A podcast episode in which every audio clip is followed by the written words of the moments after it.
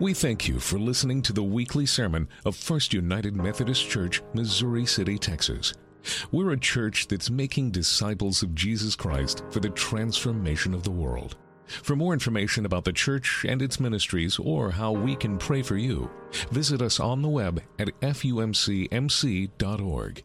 If you desire to make a quick contribution in support of our ministries, you can text to give. Simply text the amount you want to give to 281 369 4870 and follow the instructions. And now, as you listen, we hope that you find this podcast meaningful and transformational in your journey of faith.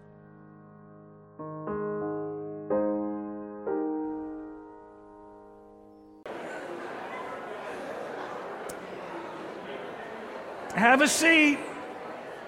Anybody want to share? Who, who? Eric. Who? Thomas Merton? That's because of last week. You know how he died? He electrocuted himself. I mean, not on purpose, he electrocuted himself. Who do you want to have a beer with? You're, but you can't have a beer. Can you? I'm telling your dad. Who else? Who, who else? Adam Hamilton. Who? George Strait? So, someone over there said Willie Nelson, and we had to remind them you'd probably have to smoke something, not have a beer. Anyone over here? Julie Andrews. Just go see the movie. Who else? Someone, one more. Your dad. Did, did, now, show of, Jill, who was yours? Oh, what a cop out. Did anyone, and show of hands, be honest, no lying, no, no kissing up to the preacher, did anyone say the Apostle Paul? No. You see, the Apostle Paul would be one of the least people I would want to have a beer with because I have nothing in common with him, or at least I thought I did. I mean, I thought I had nothing in common with this guy, and if you had a beer with him, it would be one fairly boring time. And then this week, I started reading um, uh, a bunch of his different letters, and I realized that, in fact, Paul and I really do have a lot in common. You see, Paul used sports analogy in almost all his letters. He loved sports. Now, granted, the sports he loved were the wrong sports. He, he, he never wrote about baseball and spring training. He didn't talk about the Super Bowl he talked about sports that were in his day uh, marathon running, uh, races, and um, especially he loved the idea of the gladiator ring, right? The arena. And so I think Paul moved up. He may have hit the top 100 of who I would want to have a beer with. See, and part of my thinking this week is because we're doing this prayer. This prayer that we're calling the prayer of St. Patrick, but really it's called um, St. Patrick's Lorica, which just means the breastplate. So it's also known as the breastplate of St. Patrick. And most theologians, A, they don't really think that he wrote it, that it came around years after but he had other writings that were similar to this that he got accredited for it. And B, they think that he got the idea, whoever wrote it, from Paul's letter that he wrote to the Ephesians. Because in there, there is this little thing, this passage that starts talking about the breastplate. Now, when I was reading it this week, um, and I'm going to confess that my brain just works a little bizarre, uh, you would normally read the St. Patrick's Prayer when? That's not a trick question. That's really easy. In March, March 17th or somewhere around there, because that's St. Patrick's Day, named after the guy who wrote the prayer. And in March 17th, what's going on in the world other than spring training? It's March Madness, the second greatest sports event in, in, in America.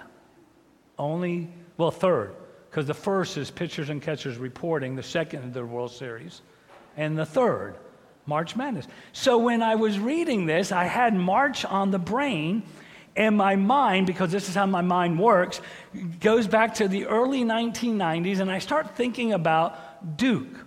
Because in the early 1990s, Duke was the powerhouse team to beat in the NCAA. And their arch rival is a little college in uh, North Carolina right? It's just a know nothing college because it's not Methodist. And Duke, for one of the games in the early 90s, broke out this t shirt. And it was to kind of poke fun and rib and tease the North Carolina folks. And it said, You can talk the game, but can you play the game? Now, the understanding of that is that uh, he, uh, they, they, want, they said that North Carolina, you know how to talk about basketball, but can you really play basketball? And if you're at Duke, not only do we talk about it, we can actually play it. And it became this little rivalry building up.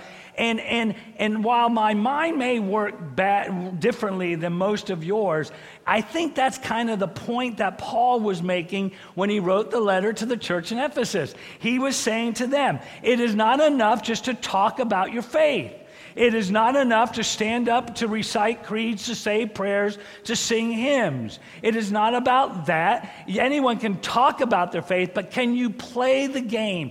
Can you actually live out what you're claiming to believe? And with that in mind, he wrote, I think, this little passage in chapter 6, verse 10. We're going to skip some of it, I think, John, so, or Jim, who's ever with me, stay. Here's how he starts Finally, be strong in the Lord and in the strength of his power. Verse 11 Put on the whole armor of God so that you may be able to stand against the wiles of the devil. 12 For our struggle is not against enemies of blood and flesh but against the rulers, against the authorities, against the cosmic powers of this present darkness, against the spiritual forces of evil in the heavenly places. The reason why Paul wrote that is because he didn't want the people in the first century to think that the enemy was the emperor. He didn't want the people in first century to think that this was a gla- just talking about gladiators and talking about that. He said it's not that, it's more than that. Verse 18. Pray in the Spirit at all times in every prayer and supplication to that end. Keep alert and always persevere in supplication for all saints. Pray also for me, so that when I speak a message may be given to me to make known with boldness the mystery of the gospel, for which I am an ambassador in chains. If you underline your Bible, underline that. Pray that I may declare it boldly, so I must speak. Now, I, I just want to tell you, I've never preached on this section before because I've always had a problem with this whole armor of God thing because I didn't get it. I didn't really understand what Paul was doing. But I think I have a different understanding now. You see, what I never caught before is that Paul was a prisoner when he wrote this letter. I mean, what he says I'm an ambassador in chains. He is chained up. And sometimes in first century world, being chained up might mean you were chained to a wall, but it also might mean that you were chained to the guard. And so when Paul was writing this armor of God stuff, the breastplate, the sword, the shoes, the belt, he was simply writing about what he was looking at as he was staring at the guard, because that's what the guard would have been wearing. And he managed to take what the guard was wearing and to turn it into something that describes what it means to be a follower of Jesus and how we live. Now, you have to think about this differently than I do. Because here's Paul, and it's really hot in here. Here's Paul, and he, he is accused on false charges. He is imprisoned. He is beaten. He has to rely on somebody for food, for water, for survival. He has everything that you and I would consider important. He has it stripped away from him. He has no friends, no family, no community. He has lost his freedom. He has lost his possessions. He is, it's just Paul. And even in that condition, Paul was able to to talk about having a strong faith. He was able to write about strength. He was able to write about conviction. He was able to say, This is how we live. Now, I, I just, I just, that's why Paul and I have nothing in common. Because I, if I'm honest with you, I don't know if I could have done that. You take away everything that is important to me you take away my, my wife, my family, my friends, my community, my freedom, my health. I, am not, not, I'm not sure I would be able to write about the armor of God. I would probably start writing about a lot of questions, a lot of doubts. but not Paul. Paul just lays it out there. And I'm, I want to know what his secret was. Because I wanted that kind of faith. When my world is falling apart, when things that I rely on, things that I count on, things that I need are stripped away, I, I want to be able to, to write like Paul, to preach like Paul, to play the game and not just talk the game.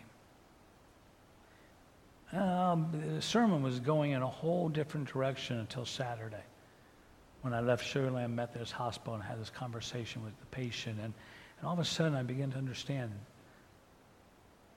that's how we're called to live. See, see what, what I've always done in the past is I've relied on my friends, my family, my community, my support to get me through those difficult times. And there's nothing wrong with that. And if they didn't do it, I always kind of, you know, gave myself a little pep talk, right? Pull yourself up by your bootstraps. You can do it. Paul says that's not, that's not how we do it. And he gives us the clue in the very first sentence of the passage when he says this. He says, finally, be strong. Now, when I used to read that, it's one of the things I didn't like about it. It seemed to me what Paul was doing is giving us a little pep talk, telling me that if I reach down deep enough, I can achieve strength. Be strong. It's like, it's like he would say, shape up, be strong, get with it, just do it. Sounds like a Nike commercial, right? And he's saying, you can do that. But that's not what Paul wrote. If you translate it correctly, it wasn't some self help type of thing. What Paul actually wrote was receive strength. Now, there's a big difference. Because what, what Paul wrote means it has nothing to do with you or with me. It's not about relying on our own power, our own ability to pull ourselves up and to face these challenges. It is about allowing God to give us the strength that He promises and to just accept that we will receive God's strength. He's like saying, Turn around. God's strength is right there for you. All you got to do is say, Receive it. And that is the heartbeat of St. Patrick's prayer. Now, now, I wish I had time to go into the real St. Patrick. See, St. Patrick, just in case you're curious, had nothing to do with green beer, with um, parades, four leaf clovers, and leprechauns. St. Patrick, if you read the real story, the story of this man who has this incredible faith. And in the midst of adversities that were coming at him, one after another, after another, after another, he understood about his faith. And I first heard this prayer in 1997. It was, um, it was a TV show, lasted for a year. It was called Nothing Sacred. And it was about this young priest who was struggling with his call. And in an episode in October, and you can Google it and you can watch the four minute clip, he is supposed to lead this prayer around a fire. And if you read the St. Patrick story, you'll understand the fire. Because he didn't drive out snakes. Just so you know, snakes were gone out of Ireland around the Ice Age. And he couldn't bring himself to do this prayer.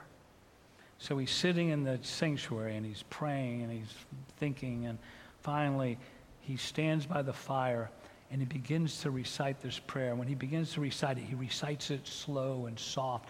But then as he begins to go through it, he gets louder and he gets more bold and he gets more strength in it because he begins to understand what these words are, what they mean.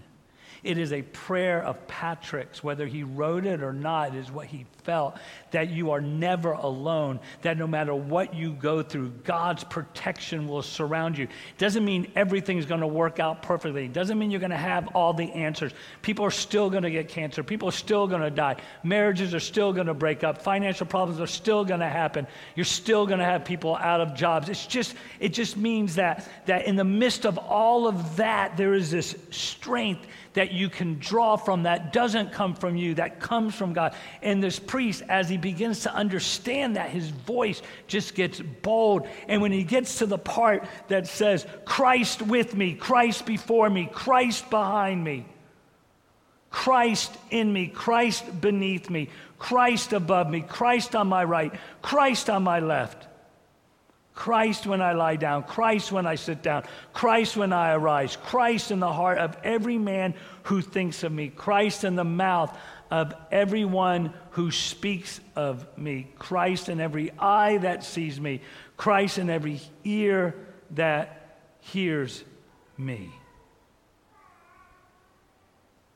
And for Paul and for Patrick and for those who are going through those times, it is a reminder that you and I are never alone.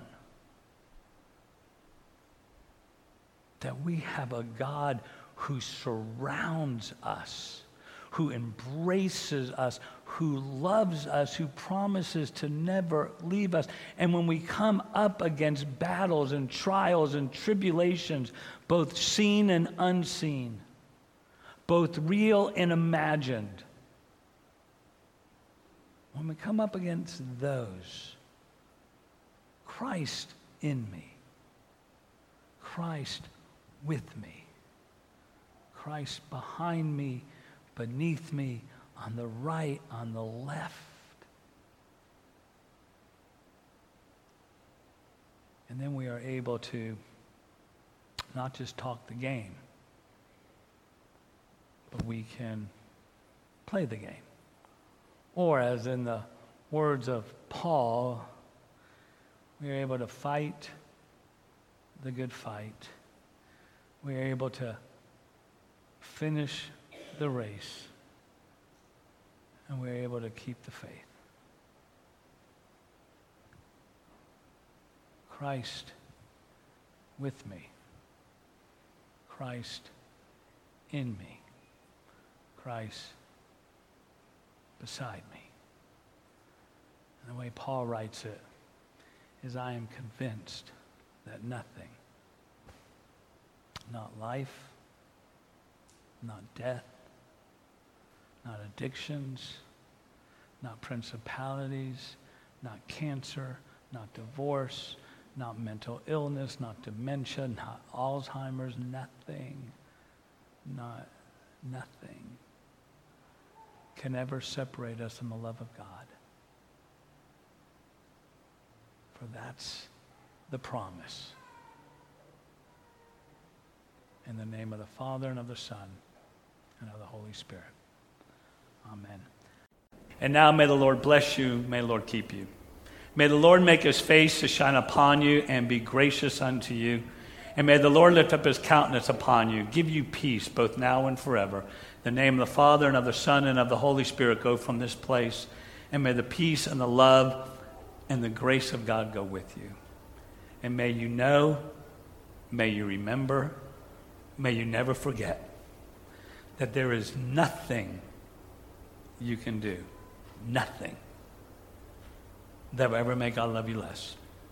Because when God sees us, He doesn't see the mistakes that we make. He simply says, Wow, you're nothing but the best of the best of the best. And can you imagine for just a moment what your day might be like if you lived it believing that? I think you'd have a good day.